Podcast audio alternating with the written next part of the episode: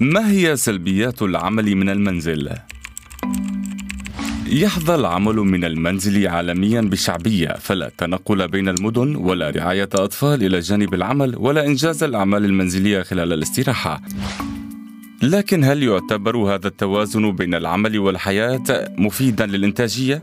زيادة نسبة العمل من المنزل لها آثار سلبية أيضا، فالفاصل بين العمل ووقت الفراغ غير واضح ويقلل من رفاهية العاملين، ما يحدث بسرعة أثناء ذلك هو كتابة رسالة إلكترونية سريعة بعد أن ينام الأطفال، كما يمكن جلبهم من الروضة أثناء ساعات العمل.